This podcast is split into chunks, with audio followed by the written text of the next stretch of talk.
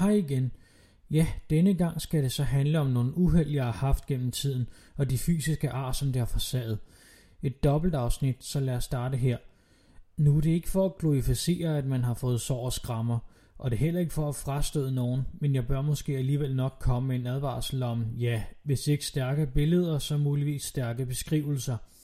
Men altså, jeg har ret små kirurgiske ar på maven efter en operation mod gallesten og en hulning i tungen, da jeg engang faldt på den som barn og fik bidt mig selv så hårdt i den.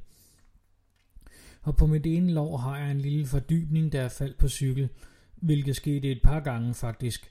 Hver gang i hver sin ende af min hjemby på vej ned ad en bakke, hvor jeg kørte frigir og ikke fik kalkuleret med, at jeg simpelthen fik for meget fart på. Og den ene af gangene blev påkørt af en bil, da jeg ikke fik overholdt min vigepligt. Heldigvis skete der ikke så meget, men tror jeg er færdig med at cykle. Så ja, vi kan alle komme ud for lidt af hvert, men prøv nu at tage ved lære af det og pas på jer selv. Ja, det var meget kort i denne omgang, og måske ikke helt så interessant, men det bliver det måske næste gang. Så tak fordi du gad at lytte med, det håber jeg du vil blive ved med, men indtil da, så hej hej.